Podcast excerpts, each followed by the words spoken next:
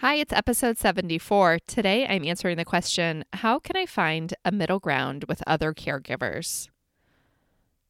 You are listening to the Simple Families Podcast, a Q&A style show that brings you solutions for living well with family. Here's your host, Danae Barahona.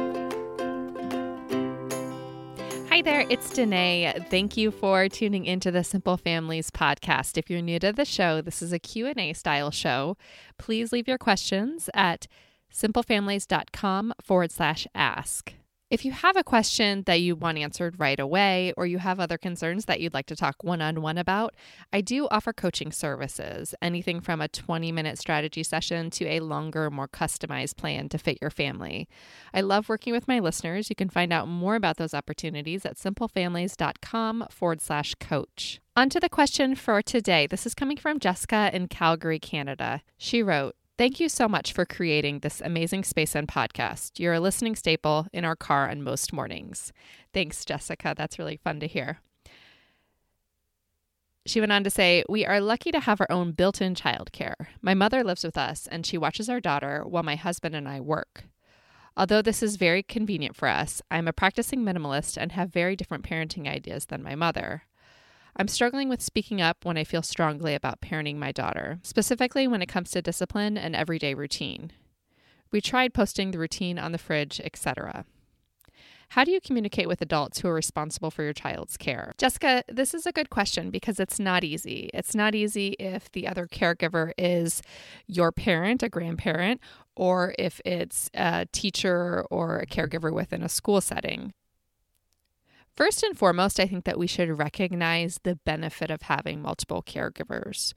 The research shows us that early in life, children should have a few very close, consistent, nurturing caregivers. So that means a small handful of people that are always going to be there for our kids. And having your child's grandmother there all the time is creating that opportunity, an opportunity to attach and to build a secure relationship with an adult in her life that is other than her parents. Your mom has different energy and different ways and different language, and it's great to expose our kids to different. These different perspectives will make them more well-rounded as they grow. But we do have to find a way to fuse our parenting styles and our beliefs and values for our own children in with those of the other caregivers. And I do think that's possible. A lot of us avoid confrontation, and you're not alone in this, Jessica. These conversations are hard. I'm actually having a little bit of this with my kids right now. They've just started at a new school, and I'm a little bit uneasy with the way that snack time is being handled and what they're being fed for snack time at school, and I really need to talk to the teachers in the school about it. It's really been weighing on me, and I know that I want to discuss it with them, but I'm not exactly sure how I'm going to go about doing it because I don't want to burn any bridges, and I don't want to be viewed as that parent that they look at as like, oh no, here she comes. I wonder what she's going to complain about this time. I really want the conversation to be productive. I want them to hear what I'm saying without feeling attacked and without getting defensive. And I think there's kind of an art to that, figuring out how to get people to listen to you without feeling attacked and without getting defensive. So in this particular situation in my daughter's classroom, her teacher is so warm and kind and nurturing. So to discuss something a little bit touchy or something that, well, frankly, I'm kind of complaining about and a change I'd like to see happen, I will start by mirroring her style. So I will come at this situation very calm and warm and nurturing. Now, another example of that would be if someone was coming to me to talk about something like this, I have a much more direct style. So I prefer people come to me with concerns and just speak directly to me and tell me exactly what they're thinking. So if you had a concern about the way that I was giving care to your child, I would much prefer you just take that approach. I'd much prefer you just be like, hey, Danae, I see this happening. I'd really like you to be doing this instead. Because to me, I'm just more straightforward and I like to just get to the point and figure out what it is you need and what it is you want. But that's definitely not a style that's shared by all. So try to determine what sort of conversational style and what sort of confrontation style that this caregiver might have, and try to feed into that and try to balance that.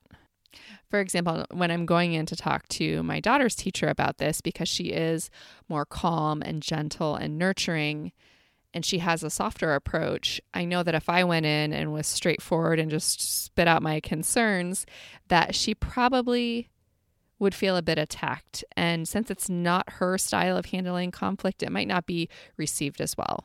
So after I've determined what type of tone and what type of language I'm going to use to have this conversation, I like to use something called, and I don't like to use much bad language on the podcast, but I'm going to go ahead and go for it because I don't really know any other way to explain this concept. But I like to use the shit sandwich, if you've ever heard that expression. So the shit sandwich is essentially a 3-part process. So imagine it's fluff on the outsides, the bread, and then the shit in the middle. So you start with something glowing and positive, and then you talk about your concern and your opinions, and then you end again with something glowing and positive. So my conversation with my daughter's teacher is going to go something like this. My daughter is doing so well in your class. She loves being here. It's such a warm and inviting place for her. I've loved to see the relationship that you've built with her, and things are going really well here, and generally she's really thriving. I did have a couple things that I wanted to talk to you about when it comes to snack time. I know that there's lots of different definitions of healthy. So when a healthy snack is being provided, healthy might look differently to one parent as it does another parent. In my home, I define healthy as unprocessed, low sugar snacks. As much as possible, I would love her school environment to be able to respect those ideals as well. And again, I just wanted to reiterate that we've had such a lovely experience so far at the school and in your classroom, and I appreciate everything you do. So there you have it, the 3 parts. I started with something really genuine and appreciative, and I got her to warm up a little bit and start listening to me. And then I went in and talked about the thing that was slightly uncomfortable and the thing that I wasn't super happy with. And then I ended again with how appreciative I was and how I was really happy to have her services and to have my daughter in her classroom. I find that this shit sandwich, and I hate that I have to keep saying that, is a really easy, simple way to manage confrontation in situations like this.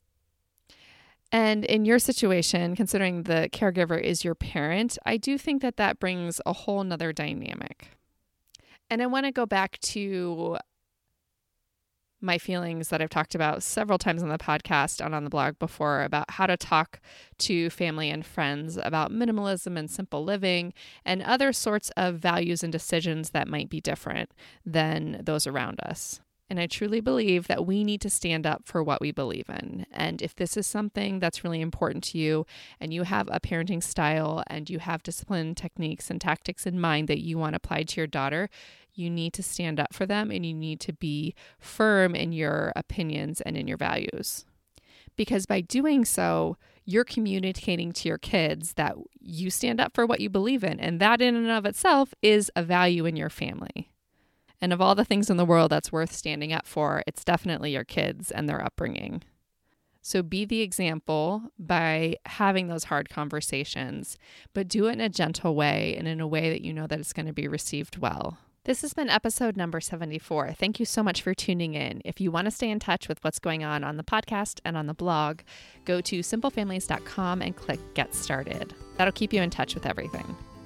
And please, please take a second to go onto iTunes and review this show. Greatly appreciate your support.